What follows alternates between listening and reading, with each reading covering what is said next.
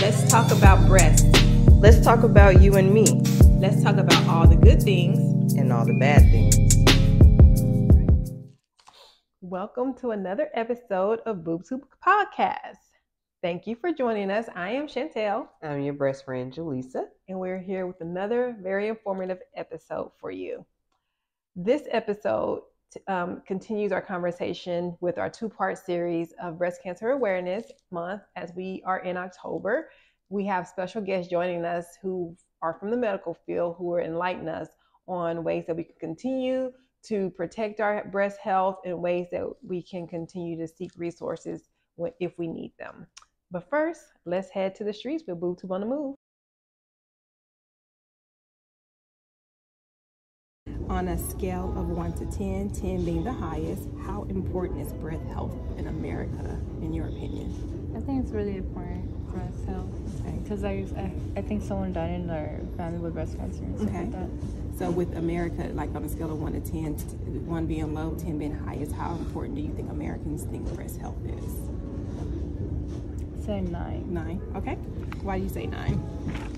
Um, I don't I don't know honestly. I just Okay. for me like I think it's a nine. Okay. On a scale of 1 to 10, 10 being the highest, how important is breast health in America, do you think? I don't think Americans really, some Americans take breast health seriously. For instance, my sister, I have to be on her like 24 7. I say, you know, this um this a new year. Did you do your checkup? You know? She said no. It's like she's very laid back. I'm like, you can't afford to be laid back. Yeah. A lot of things is happening. You can't afford to be laid back. Yeah. So uh, And even with your, she's still not. Mm-mm. I say, you know what? You're gonna learn when something like this happened to you. That's when you're gonna realize that any little thing, you're in the doctor office. Yeah. Yeah. Well, kudos to you for still sticking with it too. On a scale of 1 to 10, uh, 10 being the highest, how important is breast health to you? Oh, 10, 100%. Okay, okay, we got to keep those titties in check. All right. This is another one re- regarding breast health. On a scale of 1 to 10, 10 being the highest, how important is breast, breast health to you? Definitely a 10. I feel like, you know, you're, you have to listen to your body. And I feel like your breast can tell you so many different things that's going on with you. Um, so I definitely think it's important to Right. always be checking things of that nature. All right. Have you heard of mammography? Is that some type of exam or something? Um, yeah, I probably have. Yeah. Mammogram? Yeah, yeah, yeah. That's Yeah. what it is. Yeah, that's yeah. That's like that word sounds to me. It's like the same family. Okay. Okay, you know, kudos to the guy for knowing, you know, some good tips to help women support their breast health. Yes. Um, I thought maybe he was gonna go for the third. Maybe he was gonna say something with wearing wearing the right bra or Yeah. something like that. But you know, kind of gave up. But it's okay. He gave us two good ones. I think the first one when he said doctor was kind of broad too, because I think you can you can go to your your regular physician for Mhm. one, but if you also don't do your mammograms or you know annual mammograms, that could be that could could have been three. So I think he Yeah. kind of it was broad. So Yeah.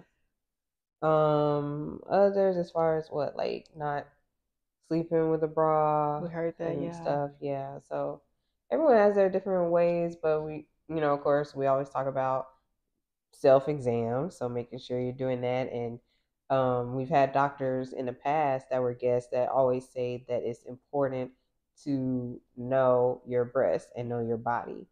So just your body overall, but for sure with your breasts, you want to make sure that you know them so that you know if you do encounter any sort of irregularities, like how would you know if you never paid attention? So, Exactly. So self breast exams are definitely important. And another reminder, we talked about this in an earlier episode when we were talking about um, conditions that are not breast cancer related.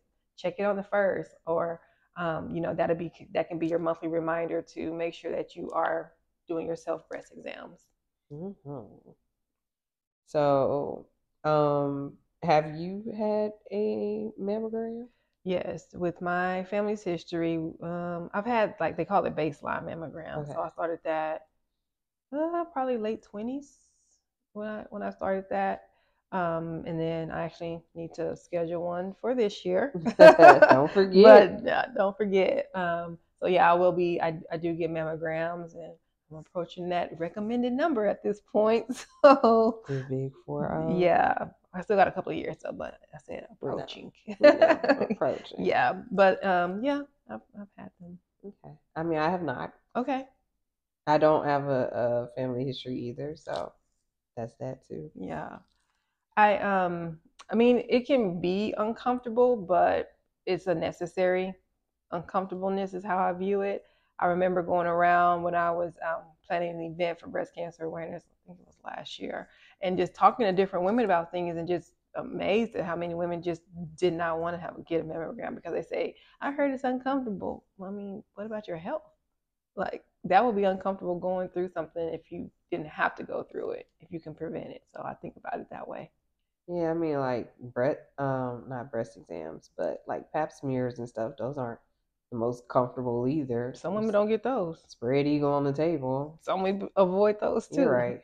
They do. Having a baby. You sometimes you just can't avoid that. Shoot. It just happens. I said sometimes. No living well, proof. today's climate, you ain't got no choice. So yeah, I'm living proof. It happens. but yeah, um, it can be like they really it just they do just mush your breasts together. hmm So Yeah.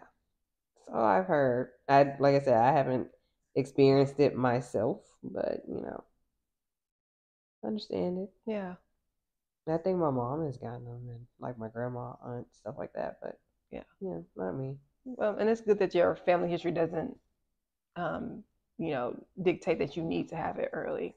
Right. and that, so that's good.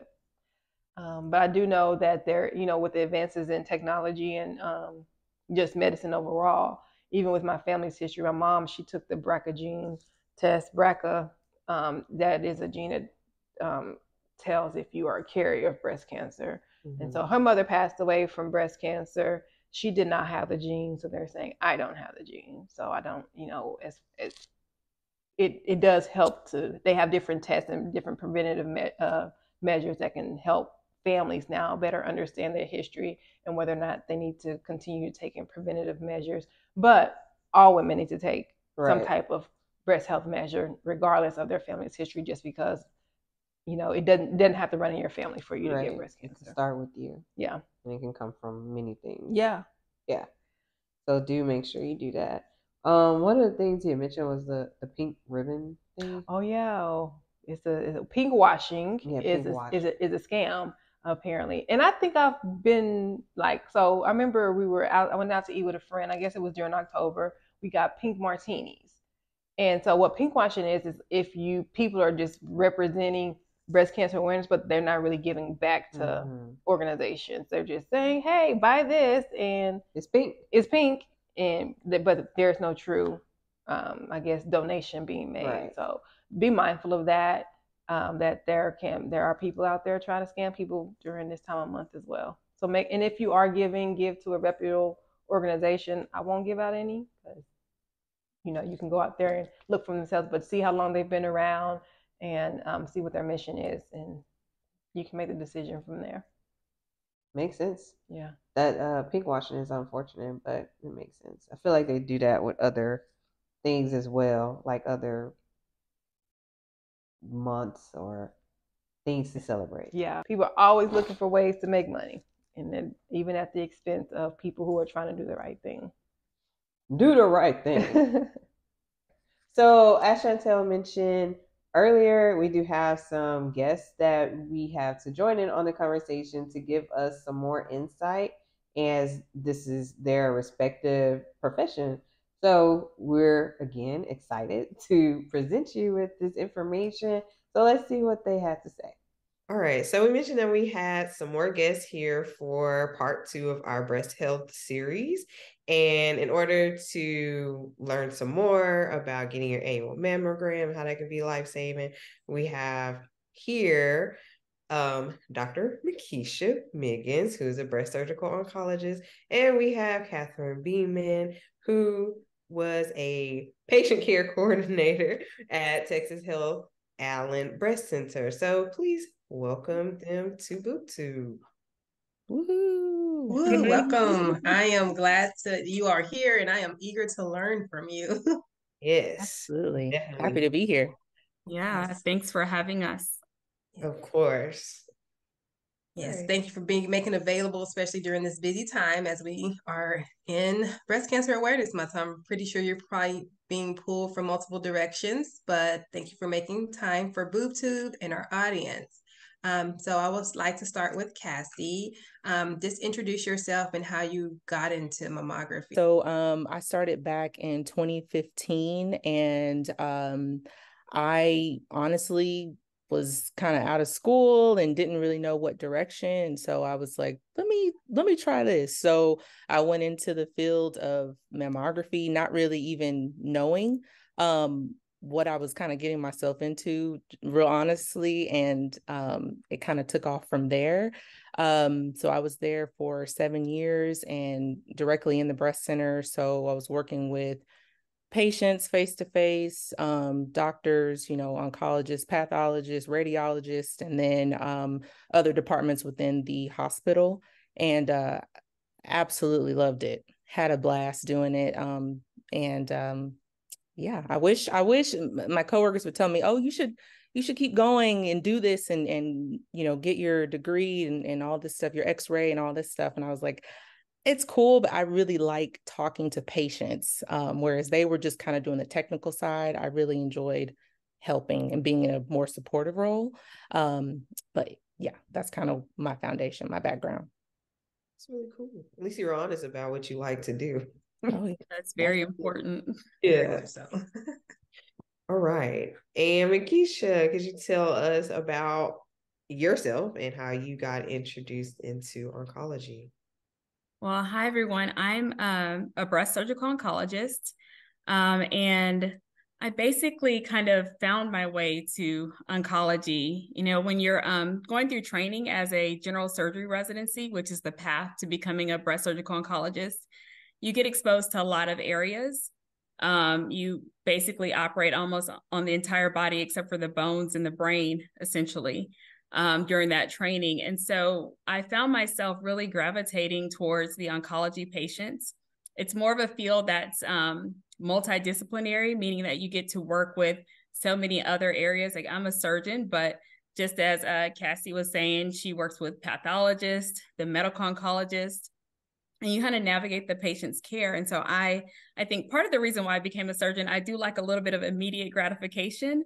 So, you know, when you're doing surgery, you usually, not always, but usually, you know, if you have a good outcome or bad outcome uh, pretty early on sometimes, it's, especially in training.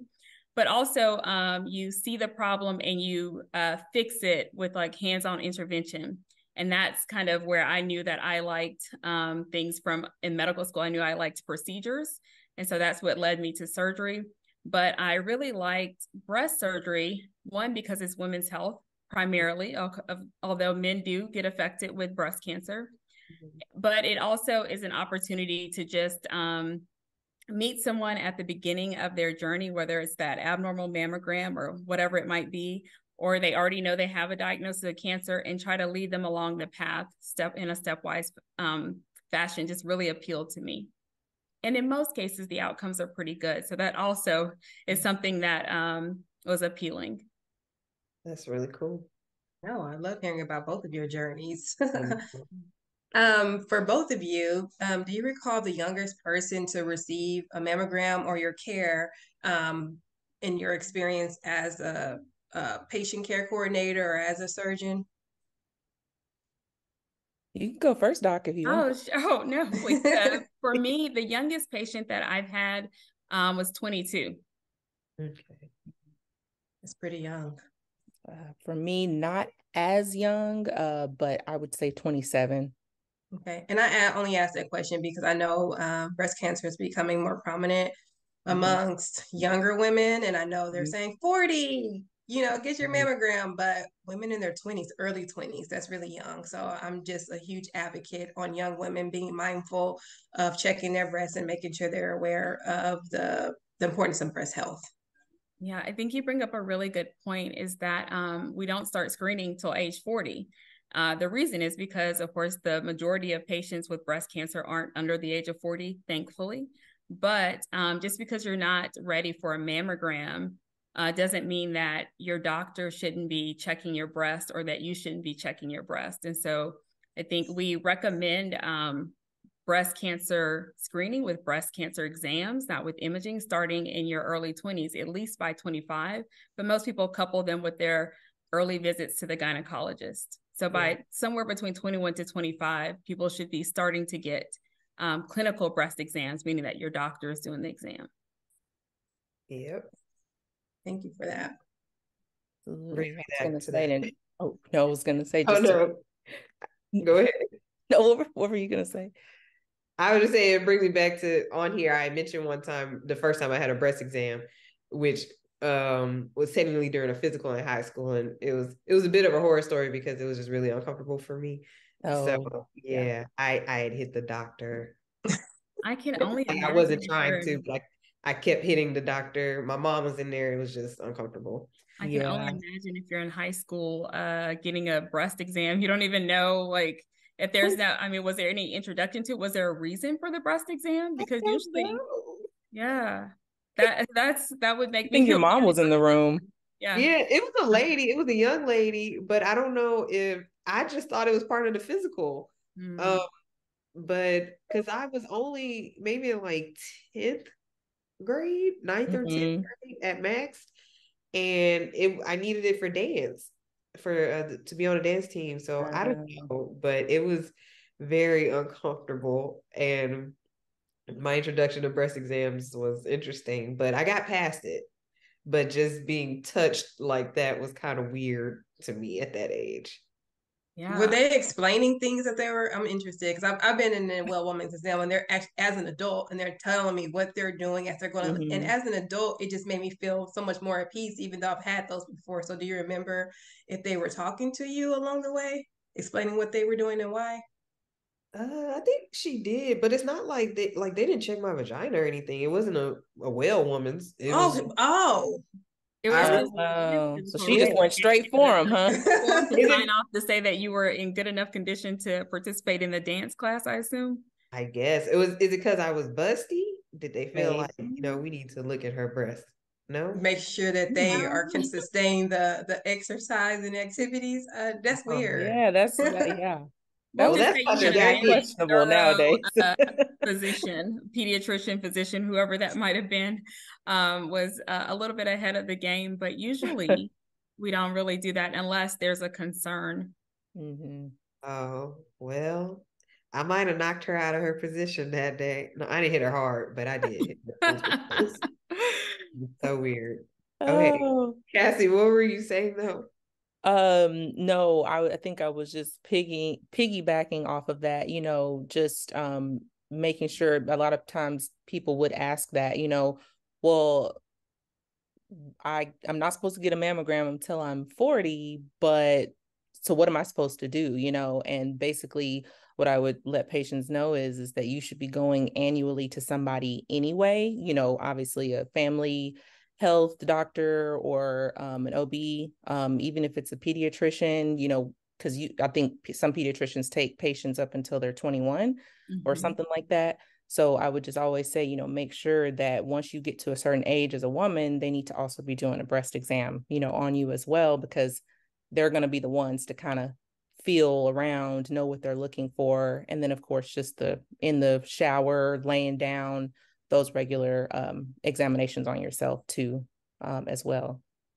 And we um, learn about, more. Oh, go ahead. I was gonna say something about the self breast exams. I recently was on. It may have been American Cancer site, one of those sites, um, that they're not recommending self breast exams because it's like they are um, uh, people. Women are becoming alarmed because they're feeling things, and so. Mm-hmm. But that I, mm-hmm. I did see that that the recommendation, oh, don't feel yourself. I'm like, that's stupid. it's like, and who else is going to know your body except for you? Yeah, right. They've kind of gone away from the term of self breast exam, even though we still say it and utilize mm-hmm. it, um, to self breast awareness. Mm-hmm. Uh, so which meaning which still means that you have an awareness of your body, right? You um you pay attention to yourself, you notice if there's something different. But for some people, um, examining their breast uh, invokes anxiety. Mhm. Um, and so then people will think they feel things, even if they don't feel things, or you know, or some, or you feel something that feels abnormal, but it's actually normal breast tissue. And so I think it was a little bit of that that kind of drove that. But I still tell my patients, I tell everyone, you know, you should be aware of your breast. Um, whether that mean it doesn't mean that you need to be checking them, you know, every week, but you should be aware of changes um, and mindful of those things. because you would be surprised of how many patients that um, their partner found their lump Mm-hmm. um, or they I, I had a patient one time she said yeah i was i was sleeping and i turned a certain way you know how you kind of you're asleep but you're awake when you kind of make some movements and she was like i felt something that wasn't there. And so that's what prompted her to come in. So just like you said you know just just advocating for yourself. I can't i can't tell patients that enough just making sure that you're you know what's normal for you you know because at the end of the day yes you can go to the doctor you can you know but if you're not speaking up if you're not like familiar and comfortable with your own body then how can somebody else kind of you know help you Oh, I saw some really lint on my point. nipple the other day. You said lint? Out. Lint. Lint. Oh, okay. the I thought that's what you said. I was like, huh? I'm just saying, like I look every day, especially like when I shower, is just something. So I was in the mirror and I was like, like, oh, like my nipple looking weird. And then I showered, then I looked in the mirror after that, and I was like, oh my God, was my nipple looking red? Is something coming out of it? And then I looked, and I was like, oh, that's just a lint from the towel. Uh, Gotta- no, but you bring up a good point. only you yeah, that's so funny though. But that you um look at yourself, Mhm. and so I find that um a lot of women, you know, for whatever reasons of sometimes it's usually uh insecurities about their own appearance or something Mhm. like that, won't look at themselves. But Mhm. it's so important to look at yourself in the mirror or look down so you can see what's going on, True. even if it is just lint. No, seriously. I, I, I, I- there's, I've got stories for days, but there was a patient, and I know we'll probably get into some of that, but she did not want the technologist looking at her when she was doing the exam. She was like, "Don't look at me," and she was like, "Well, ma'am, I have, I have to, I have to position you. I have to, you know." And so, if they're like that with, you know, somebody else, which I get, you know, sometimes patients are are weird with their own bodies for for whatever reason you know so yeah that it, you can kind of run into those things believe it or not with with breast health a lot so Mhm. I didn't even think about that, but it makes sense. Yeah, people have a lot of trauma. hmm Um, and so even though you're doing something that is in your right as the physician or the whatever healthcare provider you are or tech tech, whatever the case may be, is that people come in with a whole lot of trauma, a backpack full of things, and you have to be able to help them through those issues and try to find a way to still accomplish what you need to um, by usually it's by explaining what's going on in more detail or asking them what they would be comfortable for sometimes letting them guide your hand for them. Um, it's just uh, it's not always very straightforward. So you can see how patients sometimes uh, shy away from going in to getting the imaging and the exams they need because of maybe they were touched inappropriately as a child. Maybe they're getting touched inappropriately in their adult relationship um, maybe someone has said something to make them feel insecure about themselves. And so um, it, it really it takes a little bit of um, i think uh, patience and understanding uh, and trying to understand why the patient is expressing whatever they are telling you. Those are some valid points to consider, especially when you're thinking about some of the barriers and why, particularly, um, we, we're definitely encouraging women to be proactive in their health, but we're not asking, I guess, maybe the right questions as to why they may not, you know, feel com- be comfortable um, going to get a mammogram or an exam. You know, so those those are definitely some things to consider. Have you um dealt with that with some of your patients and like helped them through certain things to where they felt comfortable? Yeah, so I once had a patient that um actually she did not feel comfortable with the physician that she saw uh before me and so kind of refused an exam by that physician. I'm not quite sure why, but um, was very adamant that she wanted to come see me. Uh, so she transferred within our institution to, uh, to, my clinic. And I think that it was a level of uh, comfort. She had a lot of um, uh, difficult social structures. Um, and so she said that she didn't feel comfortable in the room, that, you know, people were accepting of her because she um, had a she basically she um, didn't have as many means as some other people might have. And so she didn't feel like um, people were going to be that accepting of her. And so sometimes i think that patients are trying to gravitate to who they think might accept whatever whatever baggage they're bringing in with them. I hate to call it baggage but i mean it's like the backpack full of things that we all carry around every day. And so um what what it teaches me when that happens is that as patients, and I applauded her for this, is that you have to um, be comfortable with whoever you're seeing, right? It's not an emergency usually. So if you're not seeing some in an emergency situation, you got to see who's there, right? right? But if you're trying to um, establish a care relationship with someone, you'll never be able to be transparent and open and have that open communication that you need to have between a doctor or physician and whatever the healthcare provider might be and yourself if you're not comfortable. Right. Yeah, I was gonna say yeah, and same. Um, so we would have so I my main radiologist uh, is a male, so sometimes, very rarely, we would get a patient call to schedule and they would ask, um, well, who's the radiologist? And you know, we'd let them know, and they would be like, well, I prefer a woman, you know, so we would have to either get them to a different location or we would have to wait until he would leave. And then we would usually have a, a female radiologist that would rotate in.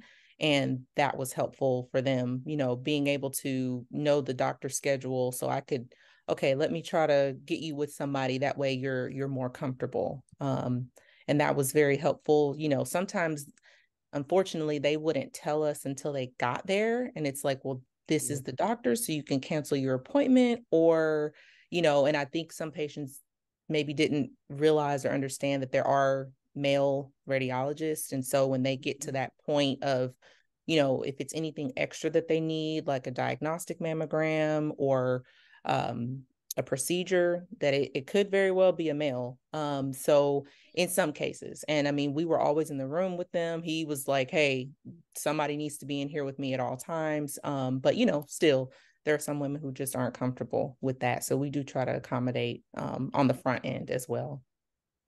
I think that's good to hear that alleviates some of the worries and you being you all being proactive with that is, is very comforting. Yes. Glad we touched on that subject yeah, absolutely. Um, did you all or do you all typically see an increase in patients during the month of October since it is breast cancer awareness, or is it typically about the same? Absolutely an increase um, okay. on on the front end as far as you know the screening mammograms and and I think that's great because you know we see pink everywhere this month mm-hmm. you know um, even I mean I know like the NFL they changed it to like crucial catch to kind of catch all of the um I guess more cancer awareness in general, but still, you know, I remember a few years ago, I mean, it was nothing but pink on the field and, you know, Susan G. Komen, they're they're advertising kind of everywhere and even in the store. Um, so it's a good reminder.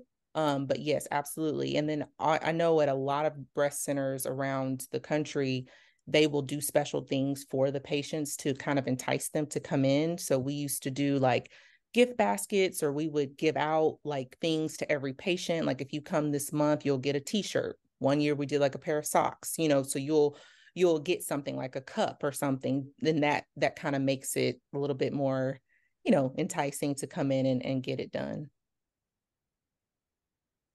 You Makisha? Oh no, same. Well, I don't I don't think we uh give out anything during the, the October or anytime during the year, but uh, definitely this time of year, there's so much heightened awareness. Mm-hmm. Um, so you definitely see an influx of patients, um, usually from this point on to the end of the year. Mm-hmm. For a couple of reasons. One, because it's October, but also because a lot of people have deductibles that are uh yeah. or have been met. I just said it. Yep. to keep it real. So they're like, oh wait, yep. let's go get this. Let me let me go get that done. yeah. But you know, for I always say that for but people with um, health insurance, uh, screening mammograms are free. So mm-hmm. your health insurance, the average health insurance covers uh, preventative medicine at about hundred percent usually. So mm-hmm. um, uh, people are like, oh wait, let me go because some places will run uh, specials or the. I think even though we make it more accessible during this time of year too, because we know you'll see more mobile mammographies mm-hmm. going around the city and things like that because we're trying to um, yes, meet the people where they are. Right. That's what I said. J- that's like one of Jaleesa. Yep, always she always said. Yeah, not you becoming a technologist and then you add that onto your van. yes, I mean people where they're at mentally because everyone's not ready for yeah. bra fitting and yeah. physically where they're at. Which also leads to the next question. Um, when I say not everyone's ready for their bra fitting, not everyone's ready for mammograms. Mm-hmm. So, what are things that maybe in y'all's experience y'all have done to encourage women to get their screenings when it I guess at any given time, but whenever is necessary. Yeah, usually I um ask people, right? So part of my job is to ask people have they done their healthcare screenings, whether it's breast, colon, anything like that. So I ask, but then I often remind them that ignorance really isn't bliss. Uh, and I think we think it is, but it's not, right? Um, what you don't know really could harm you. And so I also remind them that the pain is temporary. I think that's the biggest driver that keeps people away sometimes is either shame fear or concern for the pain or discomfort i like to call it is very temporary but it is present and so you have you take someone who has one bad experience with mm-hmm. their mammogram and they may not come back for 5 years mm-hmm. so um I think we have to take all of that into consideration. I also encourage my patients because the majority of my patients are breast cancer survivors, mm-hmm. or, you know, and we consider survivorship starting the day you're diagnosed with cancer. So Mm-hmm. Um, and I say, you know, you could use this as an opportunity to tell a friend if they're working still to remind people, you know, at work or whatever to um, get their mammogram, or even if they feel comfortable sharing their story, because then um, that also helps people because people often are afraid of this um, long drawn out story and they see like, you know, people think cancer and they immediately think death, mm-hmm. to be honest. But um, so that's why it's helpful when people who have these uh, amazing stories of, oh, I went in, I had a small procedure, um, the biopsy, what that was like, all those things, eh, you know, if they can share their positive experience, it can always help someone. And even their negative experience can help someone sometimes. Right. And, and just again, to piggyback off of that, you know, I always would tell my patients the sooner the better, you know, the, the sooner you get in here, it that could be the difference in in everything you know your treatment um the size of this you know how long you're out of work you know whatever the case may be. So you know if you come in for your screening then you let's say you get worked up and it's all the way to a biopsy and then you do have to have surgery to have this area removed that's just better because we're catching it sooner you know uh, versus you waiting not knowing and then you know later on down the road this thing has maybe grown you know it's you know costing you more time you're away from your family um your job all of that kind of stuff because that's the other part of it too you know the financial side you know there's it's definitely fear but then there's also hey i got to be able to feed my family you know hey i i'm working i have young kids I can't do all of this stuff, you know? And so that was kind of a, a battle too. Um, but just, yeah, the sooner, the better. Truly, what they say early detection is key. Um, you know, that can make all the difference in, in your treatment. I think you touch on a really good thing is that um, people have lives and they have a lot of responsibilities. So, um, and the way that healthcare is set up today, we don't necessarily meet everyone's need, right? If you, a lot of people, I didn't realize this, and it it sounds horrible to say out loud, but I didn't realize that you know everyone isn't afforded the opportunity to um you know just come in late to work. This is like years ago. Obviously, I realize this now, but before you know probably when I was like 20 or something, 21, I didn't realize that everyone can't just say, oh, okay, I need to take off early today. Some people have to miss the whole day of work or a whole shift if they need to go to the doctor. Um, and it's not like we're 24 7 staffed. And so I think that's why it's helpful when places have like Saturday imaging or occasionally we'll have after hours imaging um, to, um, you know, be mindful of those people who have other responsibilities um, that often take precedence over their own health care. And in my experience, most women will put everyone else's health before their own. They'll go get their care, but it might be delayed because their child or their husband or spouse, whoever it might be, um, had something else going on. Absolutely. I, I saw that, saw that so many times. There was a, again, so many stories. There was a patient, um, she was, I was younger than her at the time, but um, she, I mean, the cancer, it was, it was bad. It was very obvious. It was bad. Um, and we you know we asked we were like if, if we don't if if you don't mind why did you wait you know um and she and she was fine she was like i didn't have insurance mm-hmm. i didn't i didn't have the resources and and people don't even realize there are centers that you can go to and they will do everything from start to finish um honestly for for free if you qualify and um she was just like i didn't i didn't know where to go. I didn't know what to do. I thought it was going to be a lot of money. And uh, I, I don't know what ended up happening to her but it was by the time she got to us it was definitely stage four already. Um she was she was my age now which is 34 and um yeah it was it was it was it was really sad to hear that that it wasn't because you know she was she didn't not know that it was there it was just simply because she just didn't have the funds for it you know? So definitely putting other things in front of it the financial side is is huge um and it's it's unfortunate. Mm-hmm. definitely. That's very interesting. Other things i did y'all bringing up things that i didn't necessarily think about before mm-hmm. when it comes to this but it makes all the sense obviously. It does. Um, it for Makisha, I have a question. So, what type of treatment does an oncologist provide? Well, there are different types of oncologists. Um, as I said, I'm a surgical, oncologist, surgical oncologist, so I provide the surgery. I remove the cancer. Um, mm-hmm. But you know, we have medical oncologists who give the drug therapy. When I think about breast cancer treatment, as I tell my patients, I break it down into like three groups. There's um, drug therapy or medications, whether that's chemotherapy or a pill you take every day to try to uh, reduce your risk of developing a recurrent cancer. Um, there's a surgeon like myself who's going to go in and remove the cancer. And then sometimes you even need a radiation oncologist who will deliver radiation treatment to help again reduce the risk of cancer recurrence. And so, um, fortunately, we don't all all have to do all of those jobs. Uh, that we definitely have our different subspecialties, but my job would be to remove the cancer. Got it. And for you, Cassie, um, how would you describe the day in the life of a patient care coordinator? Yeah, absolutely. Or I, I could I could also walk you kind of through because my job was like a catch-all. I mean, okay. I was, I was setting up sterile trays, I was in biopsies, wire localization. Okay. I did a lot of stuff, but as far as like the technologist, um, basically, let's say it's a screening mammogram, I'll kind of just walk all the way up until we maybe get to oncology.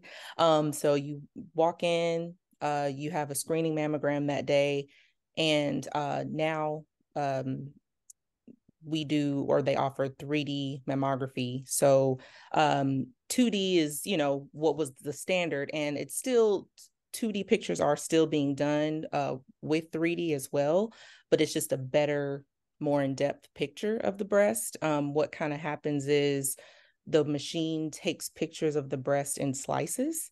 Um, and so that way the radiologist can see a better picture. Um, also, uh, less painful um, for the patients. And um, there was another point less painful and uh, could result in fewer callbacks. So I'll get to the callback. So basically, once you finish with your screening mammogram, they take the the two standard views of the of each breast, and then you leave. And then the radiologist he will read those uh, images and then let you know if you need to come back for additional imaging, which is a diagnostic mammogram, or if everything is fine and we'll see you in a year. If you come back for a diagnostic mammogram, then they will take specific pictures looking at specific areas or whatever it is. So if you have dense breast tissue, if they found a little nodule or lump in the breast, whatever it is um, that the doctor can't you know, quite definitively know, then they'll have you come back in for that. Let's say you need to go even further. So they've determined that we need to, it's in the criteria to have a biopsy. So then you'll come back, you'll get a biopsy done. They make a small incision in the breast, take some breast tissue, and then that gets sent off to a pathologist. And then let's say now it's positive and, you know, you need to have um, surgery to have this removed. Uh, basically, we will send that's where I my part is done and then we send you on. Um tell me your name again. Makisha. Makisha.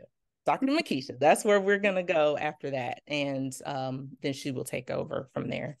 You brought up 3D. Um with my family's history, my mom suggested that I sure. I do that. This was a few years ago. Mm-hmm. But my insurance would not do it. Like I'm actively mm-hmm. advocating for my breast health and they okay. were like, "No, you're too young." So, um, yeah. So I do so, roll my eyes at some of this stuff that I encounter, but yes, I was gonna say, and there's just kind of ways that you have to kind of trick the system. So, number one, when you're under 40, you do have to have an order from your doctor. So, you know, basically, you would, you know, talk to your doctor, say, "Hey, I have family history." Hey, I'm feeling something in my breast, whatever um, whatever the diagnosis is, and then they would just write it out. And then you would go to your breast uh, center and they would do it for you. Now, there's a, it starts getting kind of tricky because patients would be like, well, it should be covered. It's covered, but you still might have a deductible that you have to meet, which is that's the insurance side, you know, of everything. But yes, if anytime you're feeling something in your breast, anytime that let's say you have a pretty strong family history, you know, um, let's say my mom was diagnosed when she was 40. Basically, I should you should be starting your mammograms at age 30, 10 years mm-hmm. before mom got diagnosed. Um, and that should be covered.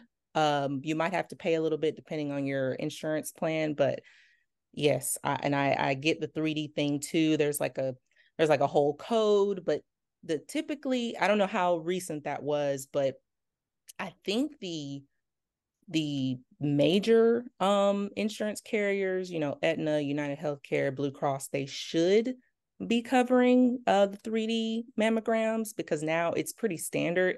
Okay. There was kind of this shift change where like back in 2015 you had to be at like a top of the line like breast center to have 3D uh, mammography. And then now pretty much everybody has 3D. That's like the standard um, or tomosynthesis is what they call it. So like that should be it should be standard and more um, insurance companies should be covering it. But again, I think there's a when we say cover, it may not be at 100% like a yeah. screening mammogram is. Now it is actually. Um, so you're right, like 2014, 2015, it wasn't, but then there was legislation, I think that came around about 2018, 2019 that allowed for um, mandated that insurances cover uh, 3D or tomosynthesis with um, screening mammography. So before people used to have about a $70 copay, depending on where you went, somewhere between 50 to $70 additional fee. I shouldn't call it a copay. It was an out-of-pocket expense to be able to get it. But then now, as you said, um, the major insurance carriers primarily cover. I think I've only come across some instances where some versions of um, Medicare, uh, depending on what that is, um, the person is signed up for, they do not have to cover the 3D, um, at least for a screening, but they um, will cover it if it's a diagnostic imaging. Yes. So once the patients are passed on to you, Makisha, how does that look in a day in the life for you? Yeah. So um the patient, you know, shows up at my office usually with um one or two things. Either there's someone who came in because they had an abnormal mammogram, and so they or their doctor said, "Oh, wait, I, you should go see a specialist." And then I order all of that diagnostic workup, like Kathy Cassie talked about, and then for the majority of my patients, their cancer is diagnosed or their abnormality is diagnosed by a needle biopsy, whether it's by ultrasound or mammogram. Um, so when they come to me, uh, the vast majority already have a diagnosis of cancer.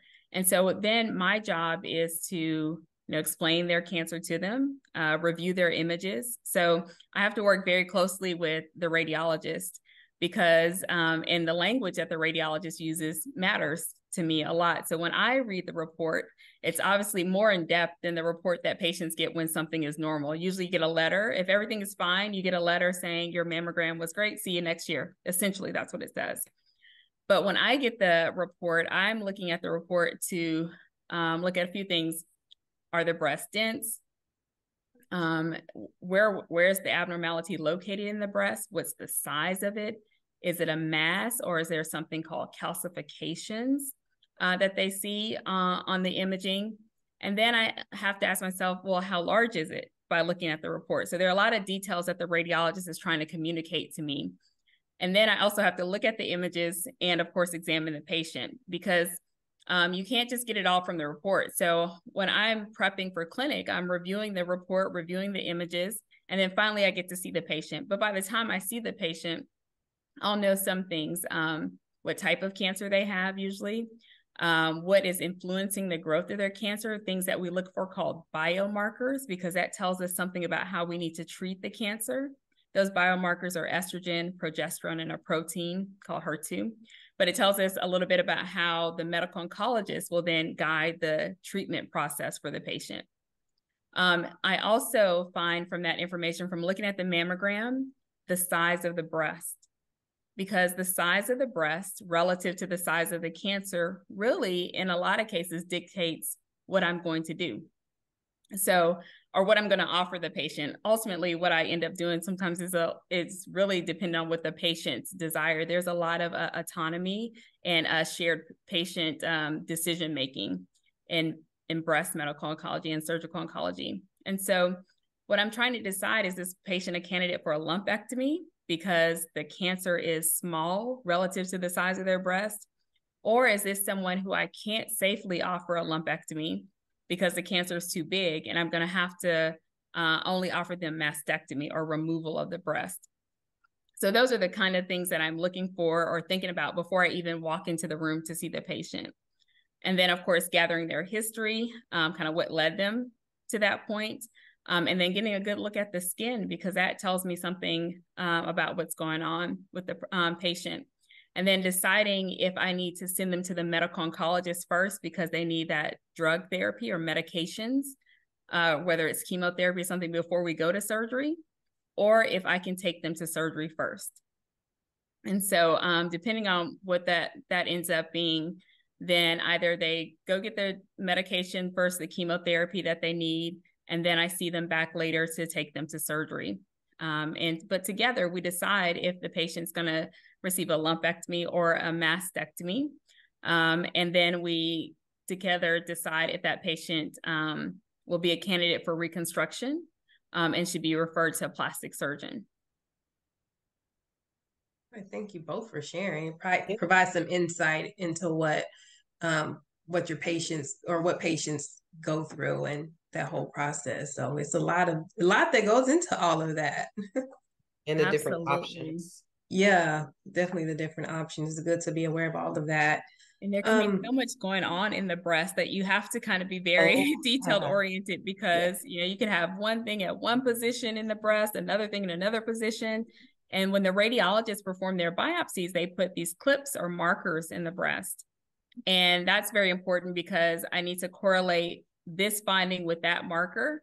Um, and it helps for everyone else who sees that patient in the future when they go get mammograms to know that someone's already biopsied this. It's benign. We don't have to pay that much attention mm. to, or oh, it's changed. Let me look at that. So um, I think that also brings up a really good point is that when you're transitioning from one center to the next, um, and you're establishing to get your imaging somewhere, it's very helpful if you can bring prior images. And you know, patients often think that we're just uh, giving them a hard time or making them jump through unnecessary hoops. But the real thing is like if you were to read a book, you wouldn't just start in the middle. You want the beginning or the the few chapters before that to set the story up. And so the prior images really set the story for us. It lets us know, oh, this is something that we don't need to biopsy, and it prevents a lot of unnecessary testing uh, because we know the history of something. So makes it easier on everyone. yes, makes it easier for everyone, including the patient. Most most of the time, it's the patient because it would be it can lead to unnecessary biopsies and increased cost.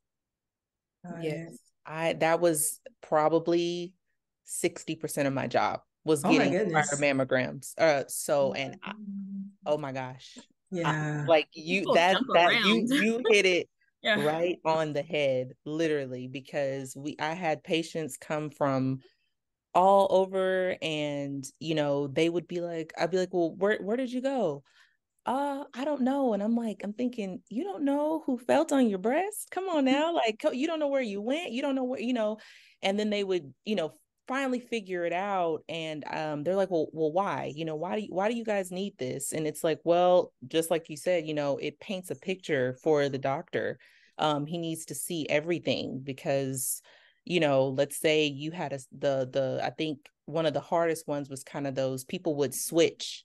So they would i hate to say this about patients but they would kind of like try to run a little game because they would need to come back in six months for a follow-up but they would switch and come to us and thinking that oh they're not gonna care. They're not gonna get my history and we would be after their history and they would be like well why do you need it? Well we need to know what we're seeing and then we would get the report in and it's like well you never showed up to them for your mm. mammogram. So now we it's a diagnostic and the reason being again cost. Well i want it to be a screening yes i understand that but you you have something that they're following so we don't it, it, yes we might be taking more images of you but you never followed up and so we have to also do our due, dil- due diligence and make sure that we're looking at whatever this is that way we know what's going on in case you know we don't want to miss anything you know um because then you'll be even more mad if we miss a cancer or something like that so yes i yes that is hands down like please take things with you pick up your records if you're moving to a different city or state or at least know where you went. That way we you know the facility can get you know in contact with the last place and and get it all coordinated for you. Yeah sounds like there's stuff to do on our end as patients and on here as well so keep that in mind folks. Um, is there in a correlation between um, cancer and nutrition and cancer and physical health in you all's opinion or in you all's professional expertise well, i think so you know um, when we think about the American Cancer Society, especially patients who have been diagnosed with cancer, and this is not just breast cancer, this is you know all comers for cancer. The recommendation for people is um, 150 minutes of exercise a week or 30 minutes five times a week. You know, when you say 150 minutes, it sounds very overwhelming, but 30 minutes five times a week has been shown to reduce the risk of cancer uh, recurrence. Having a diet that is um, well balanced. And so by well balanced, I mean, which is something I have to work on myself, a plate that is two thirds plant based, plant and fruit based, and a third of that, you know, meat. Um, we're not uh, meant to just eat meat. Um, we are meant to eat the colors of the rainbow, as they say. Um, but also limiting our alcohol use. I think um, that is something we see not just with breast cancer recurrence, but even when you think about liver cancers and other cancers, is that uh, people um, drink more than they think they do. And so the recommendation usually is one serving of alcohol per day at most. Um, and so a serving, you know, is like that five ounce pour or one ounce of a uh, liquor or like a 12 ounce beer. But we, you know, you don't think about it that way because, you know, when you're out with your friends, you're enjoying. And so I like to tell people that um, binge drinking is worse than drinking once per day uh, when you think about it. So you can't say, "Oh, I didn't drink um, Monday through Thursday, so let me let me make up Monday through Thursday on Friday and Saturday or on Friday night," um, because these things do matter. Uh, so I think you can't necessarily eat your way out of a cancer diagnosis, right? If you have a high risk for cancer development, but you can do things to help try to modify those risks and especially modify the risk of recurrence to know. So, audience, if this sounds like it's repeating itself, I know sometimes we have to hear things more than once, more than twice, or more than three times sometimes. But yes, these factors do play a part in reducing the risk for cancer. Hmm. So, I would say, what are your observations when it comes to cancer returning? Um, well, there are certain cancers that are going to be more likely to come back than others or have a higher risk of recurrence. Mm. Um, what we know today is that just because you have cancer doesn't mean it will come back, but it always can come back. And so I think that often is a driver for patients when they think about removing their breast, is because in their mind, if I remove the breast, then I won't ever have to deal with this again. But the truth is, is that it doesn't work that way. Cancer can come back in the skin, it can come back in another organ. Um, it doesn't have to just come back in the uh, breast, in an intact breast, if you will. Um, and there are cancers that are more aggressive than others.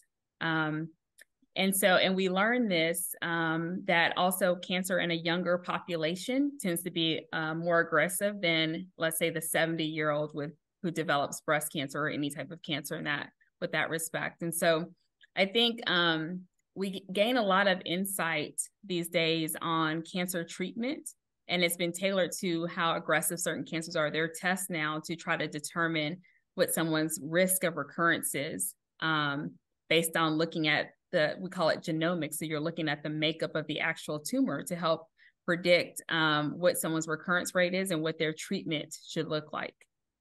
So I think um, it just uh, tells us that although you shouldn't always have cancer at the forefront of your mind if you've been a cancer patient, but you can see how people don't ever really get away from cancer because we know and we tell them it always can come back.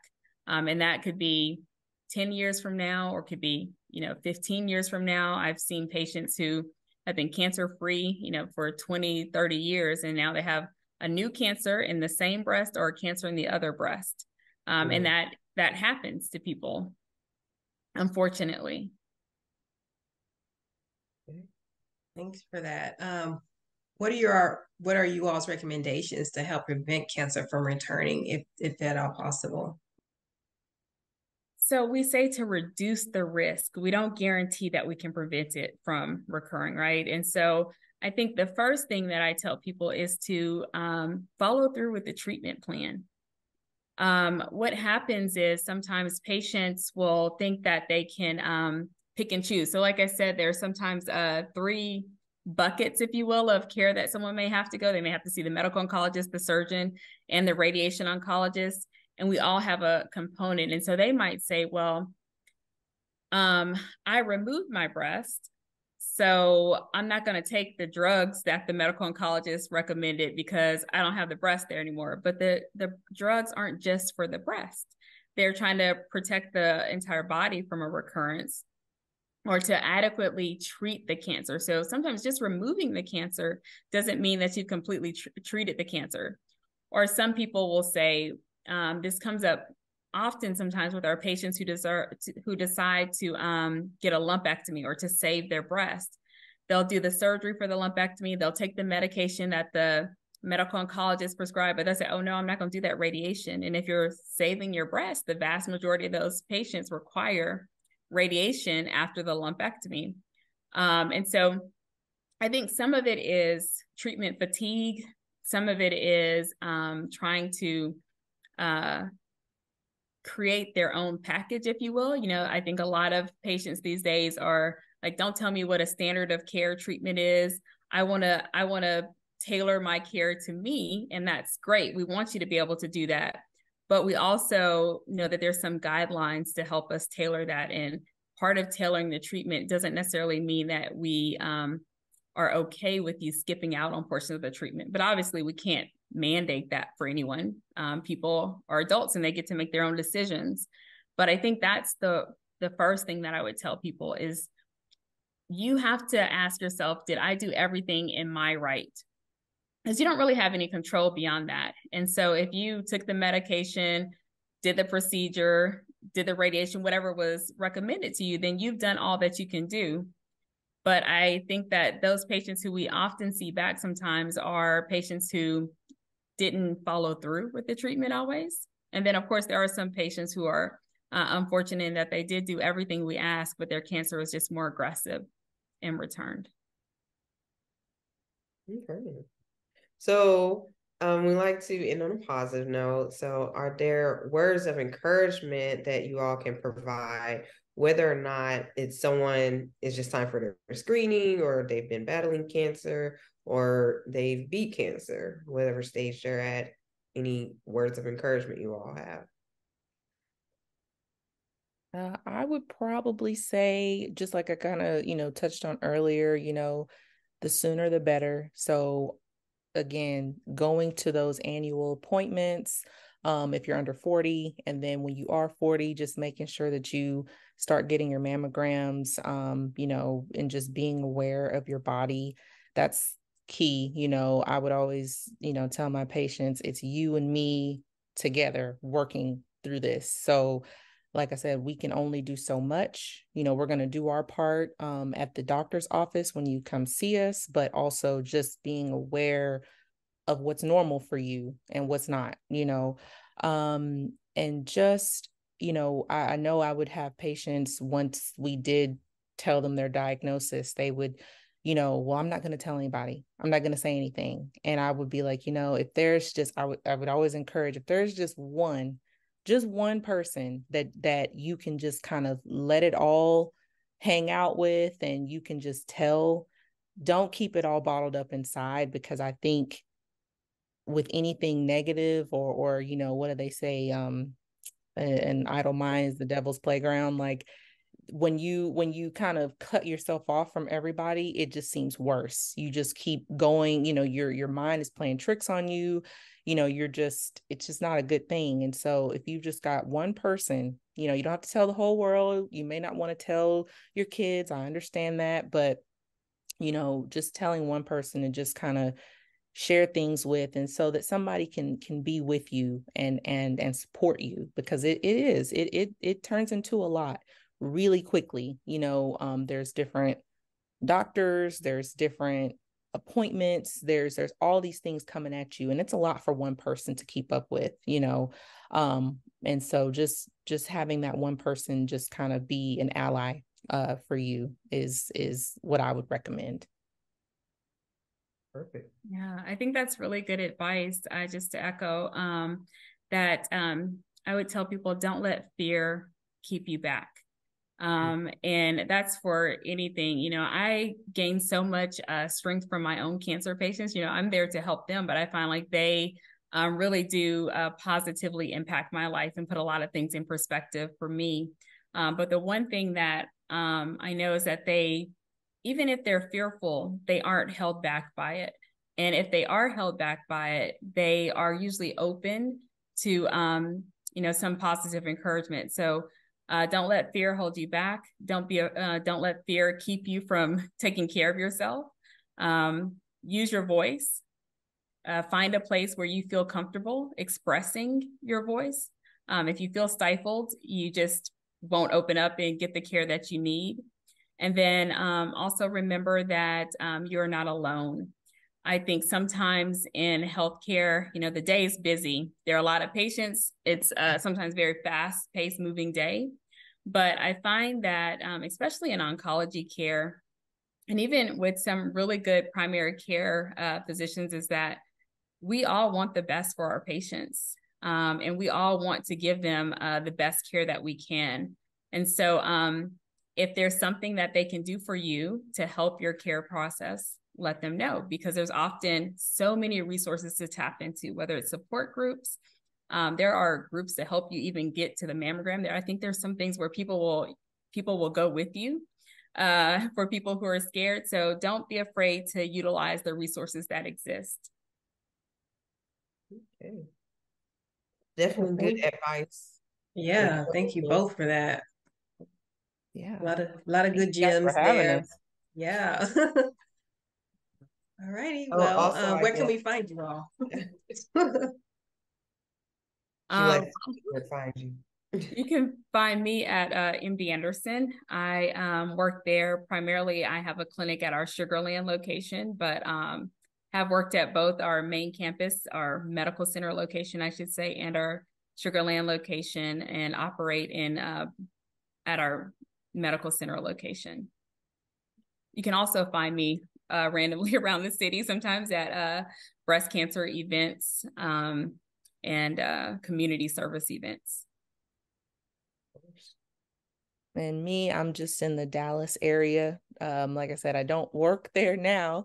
Um, but anytime my friends have questions or um, if anybody is just asking, or you know, this time of year somebody might post something, I'm like, oh, I know, you know, I go, go get seen. Go. I, if you have any questions, I can, I can uh, answer them. So um, yeah, I'm I'm here. I'm on Instagram. That's about it. Where can they find you on Instagram if they have questions? um, so I'm at Cat Renee at home, and cat is with- with a K. Uh, Cat Renee at home. Um, no underscores or anything, just straight through. Right. Well, we hope that some people, if they have their questions and if they're looking for a breast surgical oncologist in their. East area or just wanting to come here for some medical care, that you know they can they'll reach out to you. So um again, thank you all for joining us. This has been very informative for us alone. so for sure for viewers, I know that they'll enjoy this information for sure. Well, quite great. some- Thank you so much for having us. Um, It's wonderful to have this type of podcast for patients just to have this uh, access to open information. Um, you know, it's the real info that people want to know. So it's Mhm. uh, good work you're doing. Thank you. Yes, absolutely. I love it. BoobTube is awesome. all the breast all the breast needs. Yes. Thanks, breasties. Um, You're welcome. So that was a lot of great information that I'm sure is very useful, especially at this time of year. You know, we're very strong when it comes to the breast in October. That there are many things for all of the months of the year, but everyone knows about October being breast cancer awareness month. So be sure to pay attention to your breast health year round, not just October. October is just a month where we really highlight this, but as we've discussed before, you should be paying attention to your breast health year round. So make sure you're doing that. If you have an appointment to make, make it. Uh, if you have um if you haven't gone at all you know just start anywhere with calling a doctor starting with your self exams like you know it's just a part of life so make sure you're doing it.